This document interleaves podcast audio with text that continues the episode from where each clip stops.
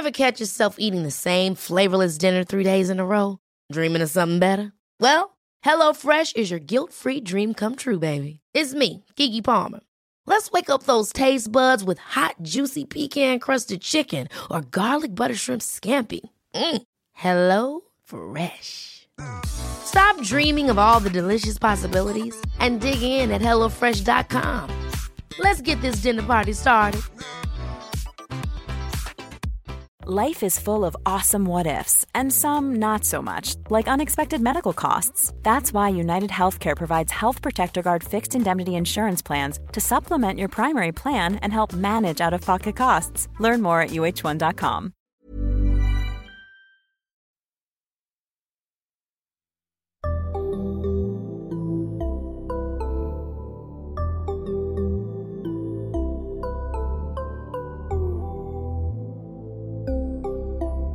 Barnpsykologerna.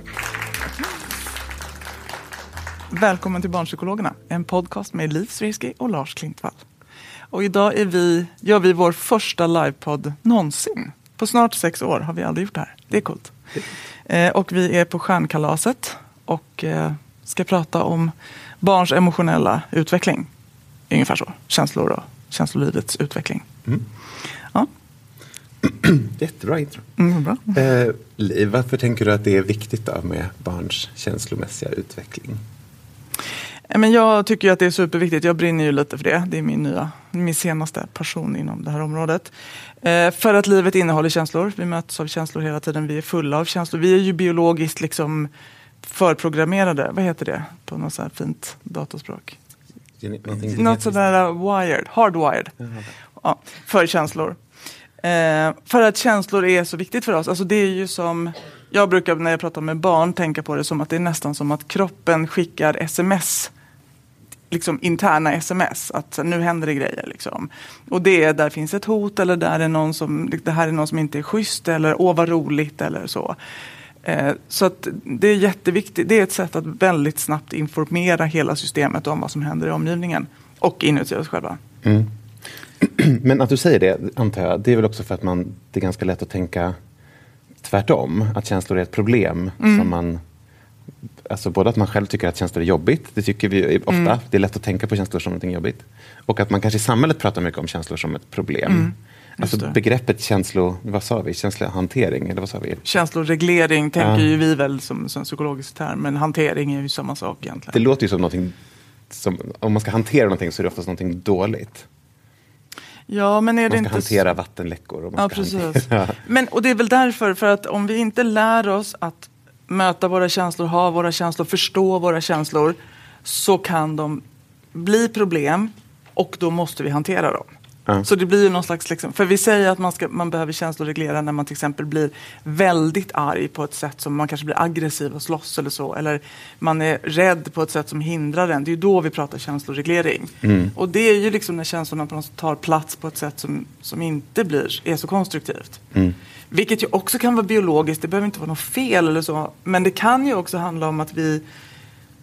Alltså om vi skammar barns känslor till exempel. Mm. Så vad skulle du ta till exempel? Vad gör man då? Men fegis, är du rädd för det här? Det är väl inget farligt? Just det, men det låter ju som pepp. Ja, men det är ganska men man tänker ju att man peppar, eller hur? Ja, fast jag tänker nog att det också är hån och skam. Ja, eller hur? Men man försöker säkert uppmuntra barnet att göra någonting genom att säga. Ja, visst. Men det är kanske inte det bästa sättet att göra det. För det är inte roligt att bli hånad om man faktiskt är rädd. Och då tänker jag att man liksom lär sig. Det som barnet då riskerar att ta med sig är ju: min rädsla är inte okej. Man ska inte vara rädd. Och då kan ju det sen spinna över eller liksom bli att man blir rädd för sin egen rädsla. Mm. Och den börjar ta proportioner liksom. Mm. Eller när vi säger till barn att de inte får vara arga. Mm. Fast de är det. Mm. Det blir också väldigt konstigt att liksom, den där känslan är inte okej, den får du inte ha. Mm. Alltså det här är ingenting att bli arg för, när man säger så. Ja, precis. Eller bli inte så arg för det här nu. Eller liksom. Mm. Så. Och jag tänker också när man liksom väldigt många, och det gör ju även vuxna, när man egentligen är rädd så visar man ilska. Det är också någon sån här liksom, det är inte okej att visa att jag är rädd för det här, så jag blir förbannad istället. För det är liksom lite mer, det kan jag stå för. Att visa ilska istället för rädsla kan ju vara helt adekvat, för ilska är ju en ganska bra försvars respons. Liksom. I farliga situationer. Ja, precis. Och då kan det vara rätt att bli arg. Men ibland när man liksom, när det faktiskt är så att man förstår att men den här personen är inte arg, den är rädd eller ledsen. Mm. För sorg är ju också en sån där känsla som åtminstone för många, ja, men jag tänker faktiskt pojkar, men framförallt män, är komplicerad. Får man vara ledsen, får man gråta? Det är fortfarande ibland en grej att han grät. Som något liksom. Och då liksom den primära känslan är att man till exempel är ledsen, men den sekundära blir att man... Exakt, precis. Så allt det här som blir liksom pålagringar av att man inte liksom känner sina känslor och vill stå för dem, ha koll på dem och så. Det tycker jag blir problem. Och det blir då anledningen till att det är viktigt att lära barn tidigt om känslor. Förlåt, nu får jag ställa en fråga som inte står här. Nej, det, då kan jag inte svara. Nej, men att du säger det, att du tänker att det här är någonting som du är intresserad av senaste tiden, liksom att det är din grej. Är det för att du tycker att psykologin inte höll på med det för 10 år sedan eller någonting? Nej, jag tror att det är för att jag kanske inte har höll på med det för 10 år. Alltså jag tycker mer att det är ett nytt intresse hos mig. Alltså jag tycker att det är så mycket, vi ser så himla mycket i samhället som inte är kul. Mm. Och som jag tänker, alltså, tänk om vi lärde barn från början, att sen när du är arg så kan man göra så här. Mm. När du är rädd så är det helt okej, då kan man prata så här. När man är ledsen är det så här. Och, liksom, och det är härligt. Alltså att alla känslor fick finnas. Kanske man inte behöver knäppa grejer bara för att man har en känsla. Men okej, men tycker du inte att det är liksom en ny grej inom... För den här nidbilden av så här KBT-psykologi är ju att man inte är intresserad av känslor, eller hur? Utan att det bara spelar roll vad du gör. Man ska sluta röka, man ska sova ordentligt och man ska skärpa sig och gå till jobbet. Typ. Eller hur? Det är lite nidbilden av KBT. Och att det här är ändå en ny grej som har kommit nu. Så det var då du tycker att jag bara är påverkad av nya vågor? Den nya vågen. Nej, men, och det är väl en bra reaktion på att det var lite knäppt tidigare. Att man aldrig pratade om känslor. Nej, men sant. Absolut. Verkligen. Och i den mån man pratade om känslor var det bara ångest. Var den enda känslan som vi någonsin pratade om. Och sen kom kanske... Jo, men ilska kom väl i och för sig ganska tidigt. Just ilskahantering. Mm, just det. Och då ska också en känsla som ska bort. Ja, precis. Den ska man inte ha. Nej. Men och sen har ju till och med sorg har ju blivit en diagnos. Alltså nu finns det ju med i diagnosmanualerna. Jag vet inte exakt, men liksom... eller komplicerad sorg och alla möjliga så här. Så man har ju också patologiserat rätt mycket av det som faktiskt är normalt. Ja. Nu pratar du också bara om att hantera negativa känslor. Men det är väl också... en grej att man kan, förlåt du säger reglera upp känslor. Det är inte alltid så att man vill reglera ner känslor. Vi vill också, och alla reglerar ju upp känslor. Alltså typ man vill bli peppad inför att man ska gå på en fotbollsmatch. Eller spela en fotbollsmatch. Men tänker du att man gör det för att det är problem att känslan är för liten? Eller för att man vill öka trycket lite liksom? Men ibland vill man ju ha upp en känsla, typ en fotbollsmatch. Då vill man ju inte att folk ska ha en puls på 55 när de går ut på plan. Nej. Eller hur? Då vill man ju att det ska vara lite... Ja. Eller i sådana här sammanhang. Man vill ju vara lite nervös om man ska prata. För om man står och är för avslappnad så är man inte på tårna. Liksom. Ja. Eller då vill man ju reglera upp. Ja.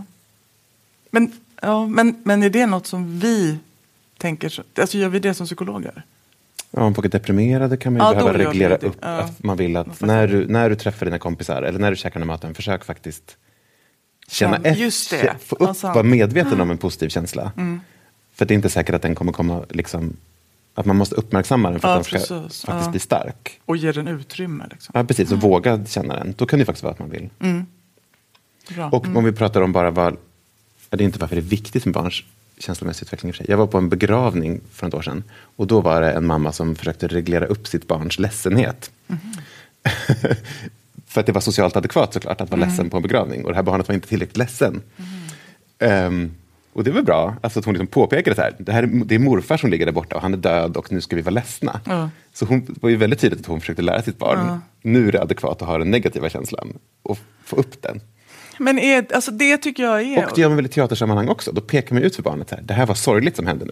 Ja, just det. Fast ska man förvänta sig känslor av barn? Det tycker jag blir komplicerat. Alltså jag tänker, jag var också på en begravning. Men jag säger bara att man gör det. Jag vet inte om det är bra eller inte. Jag menar bara att det är någonting vi håller på med. Vi uppar ju också negativa känslor hos barn ibland. Det är väl bra, vadå? Det är väl en empatigrej också. Nu blir... Jag säger okej. Du... kolla vad ledsen din lilla syster blev. Mm, absolut. Men när då vill man ju att barnet också ska känna typ skuld eller... Då vill man ju reglera upp en negativ känsla åt barn. Men jag tänker liksom ett barn som inte är ledset på en begravning, så skulle jag tänka att då är det okej. Okay. Ja, alltså att man absolut, inte liksom behöver pilla. Vi måste bara så att vi håller koll på tiden. Ja, jag vet. Jag har redan tappat koll på den. Bra. En sån grej som jag tänker, som jag försöker tänka när man, om man håller på med utredning av barn, alltså när de kommer till BUP och så ska man liksom typ sätta en diagnos hit och dit. Att en viktig poäng tycker jag är det här med att tänka att det inte, problemet är inte att barn har starka känslor, till exempel att man har väldigt mycket ångest. Det är ju hur man hanterar de starka känslorna. Just det. Alla barn är ju liksom ledsna och rädda och hit och dit. Det är inte det som är problemet. Problemet är ju att man undviker alla jobbiga situationer och sånt där. Att det bara, jag tänker att det är en viktig liten switch. I alla fall när man undervisar psykologstudenter. Att det de ska undersöka hos ett barn som kommer till dem är inte, har barnet negativa känslor? För det har alla barn. Utan hur hanterar barnet de negativa känslorna? Det är inte konstigt att bli arg, det är konstigt att slå folk. Eller konstigt, det är ett problem man gör. Men det är väl precis den där då. Alla känslor är okej. Ja, exakt. Man får känna vad som helst, man får tänka vad som helst också. Men man får inte göra vad som helst. Så att liksom normalisera verkligen. Men hur tänker du att man hjälper barn att bli bättre på att hantera sina känslor? Eller reglera? Eller? Alltså lite tror jag att man ska tänka att barn blir bättre vad vi än gör. Att livet lär barn att hantera känslor. Alltså att det här, att tricket är ju att tänka på det som att det är en färdighet. Att det är liksom som att lära sig cykla. Det är ett dåligt exempel, för barn lär sig väl inte cykla om man inte hjälper dem lite. Gå. Prata lär sig barn. Det behöver man ju inte göra så mycket med oftast. Om man har tur i alla fall. Och har ett barn som lär sig spontant. Eller man ger dem massa möjligheter och sen så lär de sig prata och lär sig gå. De lär sig väl cykla också om man typ har cyklar i närheten. Gör de inte? Jag vet inte. Skitsamma. Jo, när de har såna här bra balanscyklar tror jag fan att de lär sig spontant. Ja, kanske de gör det. De lär sig typ inte göra sin deklaration om man inte... Laga mat. Jo, det tror jag också de lär sig faktiskt, om de måste. Laga mat? Ja, fast man dör inte heller än att man så här, kan man läta den här? Nej, exakt. Det är sant. Okej, förlåt. Sidospår. Nej, men att man ska tänka att det här är en färdighet som alla barn lär sig. Man börjar och är väldigt dålig på det. Och då gör vi allting åt barnet. Liksom, små bebisar tjänstreglerar vi åt allting. Man liksom säger till dem så här, nu är du arg, nu är du ledsen. Och det är ju ett sätt att distansera sig från känslan så att man kan hantera den bättre. Och sen när de blir äldre så förväntar vi oss att de kan göra det där mer och mer själva. Det vore jättekonstigt om vi hade ett möte och jag sa till dig, nu verkar du ledsen, Liv. Nej, i och för sig, kanske inte vore superkonstigt. Men då skulle jag inte göra det för att du skulle reglera känslan. Då skulle jag göra det för att jag vill hjälpa till. Men alltså att man lägger ganska mycket tid på att exemplifiera för dem. Eller till och med visa känsloreglering själv. Så att barnet har möjlighet att lära sig det. Men exemplifiera, också, menar du också benämna? Ja, just det. Benämna är typ den stora grejen, eller hur? Men kanske det viktigaste som vi gör, tänker jag, som möjliggör att barnen blir bättre på det, det är ju att vi ger en massa möjligheter. Och motsatsen till att ge möjligheter, det är att ta bort möjligheter. Att inte låta dem titta på ett program för att barnet tycker att det är lite läskigt, eller inte läsa den här barnboken för att den är någonting som barnet blir orolig för, eller inte gå på kalas för att man blir nervös av att gå på kalas, gå till andra sidan gatan om det är en hund som barnet tycker är obehaglig. Alltså att undvika massa grejer. Det betyder ju att barnet inte får träna på de här möjligheterna. Det skulle ju vara som att ta bort alla balanscyklar ur barnets liv, så kommer den inte lära sig cykla. Eller? Och jag tänker att varför vi säger det är ju för att man vill ju göra det. Man vill ju inte att ens barn ska ha negativa känslor, så därför tänker man att det är en bra grej att plocka bort alla jobbiga grejer. Men det man också plockar bort då är möjligheten att öva. Att lära sig, ja precis. Och öva och lära sig att det är okej, att man klarar det. Ja. Eller hur? Ja. Att liksom, ja, verkligen. Typ ett sånt exempel tycker jag ofta att det är, just med, när det gäller typ, jag vet inte om det är så mycket teater, men i alla fall med film och sånt. Det är ju att föräldrar får så här skuldkänslor för att barnet har sett någonting, typ Sommarskuggan, och sen drömmer de mardrömmar om det. Och då tror man att om ett barn drömmer mardrömmar om någonting, då har den sett för mycket. Då blev det för mycket. Men det är det ju verkligen inte. Det kan ju verkligen vara en del av så här, ja, det är jobbigt såklart, för det gör nätterna svårare för en själv också. Men det behöver inte betyda att man har gjort någonting fel. Tvärtom kan ju det vara en del av, liksom, det kanske är ganska lagom. Jag tänker att det också är lite att man underskattar. Men klart, man kan gå för långt också, men ja. Ja, men man behöver kanske inte sätta på liksom, inte vet jag, Terror på Elm Street, jag vet inte vad som är nytt i skräckbranschen. Men jag tänker att man också underskattar barn när man försöker skydda dem för mycket. Att man tänker att så här, ja, men det är många tycker jag faktiskt som så här, men man får inte visa, det får liksom krig, eller de får inte höra nyheterna eller pandemin eller så, det kan skrämma barn. Det var ju mycket om det nu när när det kom ut det här att Sverige måste förbereda sig för krig. Att så här, ja men nu blir barn rädda. Ja, barn blir rädda. Mm. Det är väl inte så, alltså det vore väl jättekonstigt om barn inte blir rädda. Men vi kan ju inte skydda dem för allting. Mm. Så, alltså det är läskigt med krig. Mm. Händer det kommer vi inte kunna skydda barnen för att märka att det är. Mm. Alltså att det finns någon sån här, man ska liksom skydda dem. Och sen så tänker jag så här, när ska man då släppa ur dem i den där skyddspuppan? Och hur rustar det dem då för att möta livet? Alltså det är liksom... Men nu står inte det på vårt papper. Då kan jag inte säga det. Nej, men det finns kanske ändå exempel på saker som man inte ska göra. Ja, vilka är det? Mitt favoritexempel är Jaws. Vad heter den? Hajen. Hajen. Ja. För den har ju typ gjort en hel generation... Rädda för att bada. Vad är ni, 70-talister? Nej, inte. Vilka pratar om? Rädda för att bada. Ja. Och typ att folk hatar hajar, verkar det som. Och alltså, det är... och folk hatar hajar. Ja, och det är tråkigt. Och, ja, det trodde jag var helt adekvat. Hajar är livsfarliga. Ja, det är de ju för sig. Men inte så livsfarliga som folk tror. Och framförallt inte att man är rädd för att bada i typ simhallen. För att man tror att det kommer hajar. Och då finns det ju en sån grej med den som är att, till exempel, att det är väldigt mycket faktiskt visuellt blod i den. Mm. Som gör att det är någonting med någon betingningsgrej. Som gör att det blir liksom, gör... skrämmande. Ja, exakt. Att det finns, och sen så är det säkert så att det var på 70-talet. Att folk tog med, liksom, lite barn såg den utan att de själva väl valde att göra det. Mm. Och att man liksom lite tvingades in i, man kunde inte gå därifrån och sånt där. Det verkar som att den filmen faktiskt är ett exempel på när det kanske går för långt. Men är inte det skillnaden då på att skrämma för skrämmandets skull? Versus att, liksom, att saker kan vara skrämmande. Men de är en del av livet. Ja. Men man vill ju skrämma för skrämmandets skull. Typ ja, men det kanske man... Ja, precis. Men då är det ju ändå ganska snällt format. Liksom. Ja, jo, absolut. Och långsamt. Och det kan väl vara rimligt.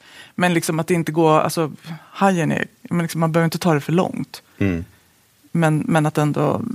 Inte vara så rädd för att barn ska möta känslor. Nej, exakt. Det är väl mest det. Exakt. Du har den här bra grejen om strategier som inte funkar. Som man inte ska lära barn. Ja, men det är ju det här när barn är arga. För det, där kan jag tycka att det ibland är så taskigt hur man säger till barn. Liksom strategier som många barn får lära sig då om de blir väldigt arga. Det är räkna baklänges från 10 eller från 100 eller i steg om 3 eller liksom. Eller tänka att det är trafikljus och när det blir gult går du därifrån. Eller om det är rött också ibland. Och på något sätt liksom, alltså tänka så här, vilken vuxen människa kan när man väl är arg räkna baklänges i steg om 3 och bli lugn? Aha, det är liksom en helt orimlig grej. Det här finns det också forskning på, att det inte funkar. Ja, det absolut, såklart. Men att det är en dålig strategi. Behöver man ens forska för att märka att det inte funkar. Men det är så, liksom, men det är kul, för den är med i, vet du, Daniel Tiger? Som ligger på STT. Det finns ett avsnitt som handlar om ilska. Och då säger de... Det är inte ett evidensbaserat barnprogram. Nej, men jag tycker att det är viktigt att de strategier vi lär barn faktiskt är sådana som funkar. För det är skittaskigt att säga till en unge som är arg, som får skäll för att det blir fel, att göra någonting som absolut inte går. Om det skulle gå skulle det inte hjälpa ett dugg. Så det är liksom... Utan hjälp barn med schyssta strategier tycker jag är bra. Det är min take på att hjälpa barn. Bra. Vi har lite varit inne på det här vad man faktiskt kan göra som vuxen för att hjälpa sitt barn eller ett barn att öva på känslohantering. Just det. Vad är det någonting vi har missat som vi ska prata om mer? Eller vill upprepa? Benämna känslor. Ja, den är ju viktig. Den är superviktig. Och normalisera känslor, det har vi varit inne lite på. Men det är ju... Är det som att prata om att men det är inte så konstigt att du blir rädd för det här, eller jag förstår att du blev arg nu, jag blir också arg. Att använda sig själv också tänker jag är jätteviktigt. Men också, där tycker jag att man kan ha väldigt mycket hjälp av fiktionen. Att liksom, när man tittar till exempel på en film tillsammans med ett barn, att prata om så, vad tror du att hon kände där? Har du känt så? Jag brukar känna så. Liksom. Alltså, det är ju ett sätt att empatiträna barn. Många barn behöver ju inte, alltså lär sig det ganska automatiskt, men en del barn behöver ju hjälp med det, och då är ju den sortens träning ett enkelt sätt. Men också om man pratar om vad folk har sagt tidigare. Då var det väldigt mycket det här med att man ska inte smitta sitt barn med sina egna rädslor. Där vet ju alla så här. Jag är så rädd för getingar för att min mamma är rädd för getingar. Och då, hon smittade mig med sin... hon smittade mig med... Och att då blir folk så här, jag får aldrig visa några känslor framför mitt barn. Det. För då kommer barnet också bli rädd för de här grejerna. Men det som händer då är ju att barnet aldrig får se exempel på känsloreglering. Att man vill visa, jag är rädd för getingar, men man vill samtidigt visa, jag tycker att det är skitläskigt, men jag klarar att acceptera den känslan. Exakt. alltså det är inte säkert att man kan det. Nej, så, men... Nej, fast det tänker jag också att man kan förklara. Jag vet att jag är orimligt rädd för getingar. De är inte så farliga. Jag ser ju på dig, du är ju inte rädd för dem. Eller den är inte rädd för dem. Mm. Men det här kan inte jag hantera. Mm. Så bryr dig inte om vad jag gör. Eller liksom. Man kan ju också prata om det så att det behöver ju inte smitta. Det smittar ju inte per automatik. Mm. Det är inte smitta, men det är klart att det kan finnas genetik som påverkar. Mm. Men liksom jo, det gör det. Det finns genetik på ångestbenägenhet, men inte, precis, men inte specifikt. Nej, liksom. Exakt. Precis. Ja, precis. Ja, men jag tänker att det också kan vara ett sätt att visa att man känsloreglerar, att man tar ansvar för det. Liksom, och så. Mm. Men man behöver, för där tror jag att en del tänker att man får inte ens berätta för sitt barn att man är rädd för någonting. Exakt. Och det tror jag också blir ohållbart. Eller... Ja, precis. Mm. På tal om ledsen, då tänker jag ändå så, om man är till exempel i sorg och är fruktansvärt ledsen, är sådär ledsen så att man liksom inte klarar att upprätthålla någonting, så tänker jag att liksom, då går det ju också över en gräns när det kan bli väldigt skrämmande för ett barn att en vuxna, alltså att en förälder inte funkar. Och där tänker jag att det kan finnas en poäng med att kanske inte liksom hålla igen, men se till att det finns någon annan som stöttar barnet.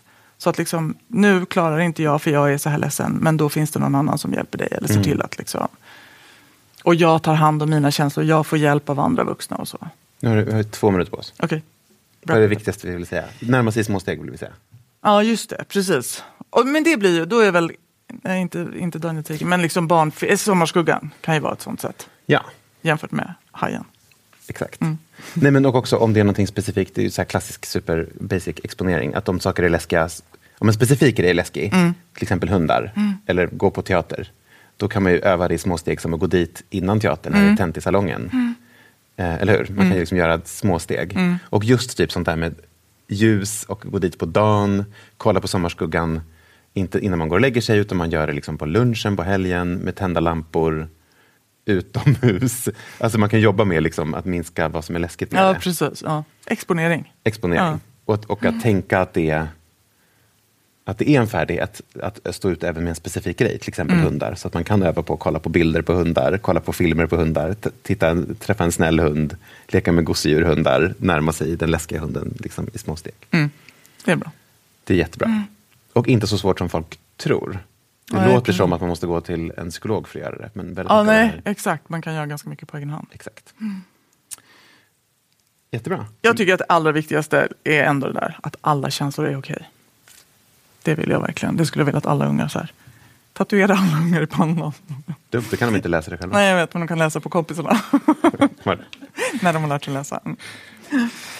Nej, men det är ett budskap som jag verkligen skulle så här. Perfekt. Det är okej. Mm? Ska vi sluta där så vi hinner ta frågor? Ja, absolut. Det här var en konstig grej.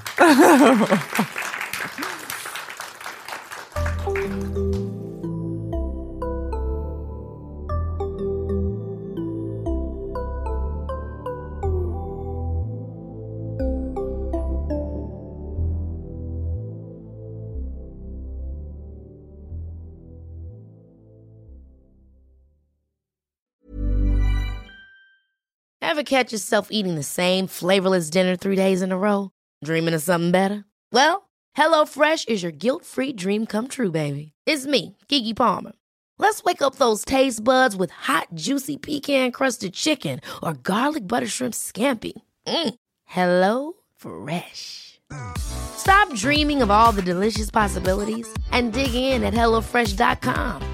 Let's get this dinner party started. Hi, I'm Daniel, founder of Pretty Litter. Did you know cats tend to hide symptoms of sickness and pain? I learned this the hard way after losing my cat, Gingy. So I created Pretty Litter, a health monitoring litter that helps detect early signs of illness by changing colors, saving you money and potentially your cat's life. Pretty Litter is veterinarian developed, and it's the easiest way to keep tabs on your fur baby's health right at home. Go to prettylitter.com and use code ACAST for 20% off your first order and a free cat toy. Terms and conditions apply. See site for details.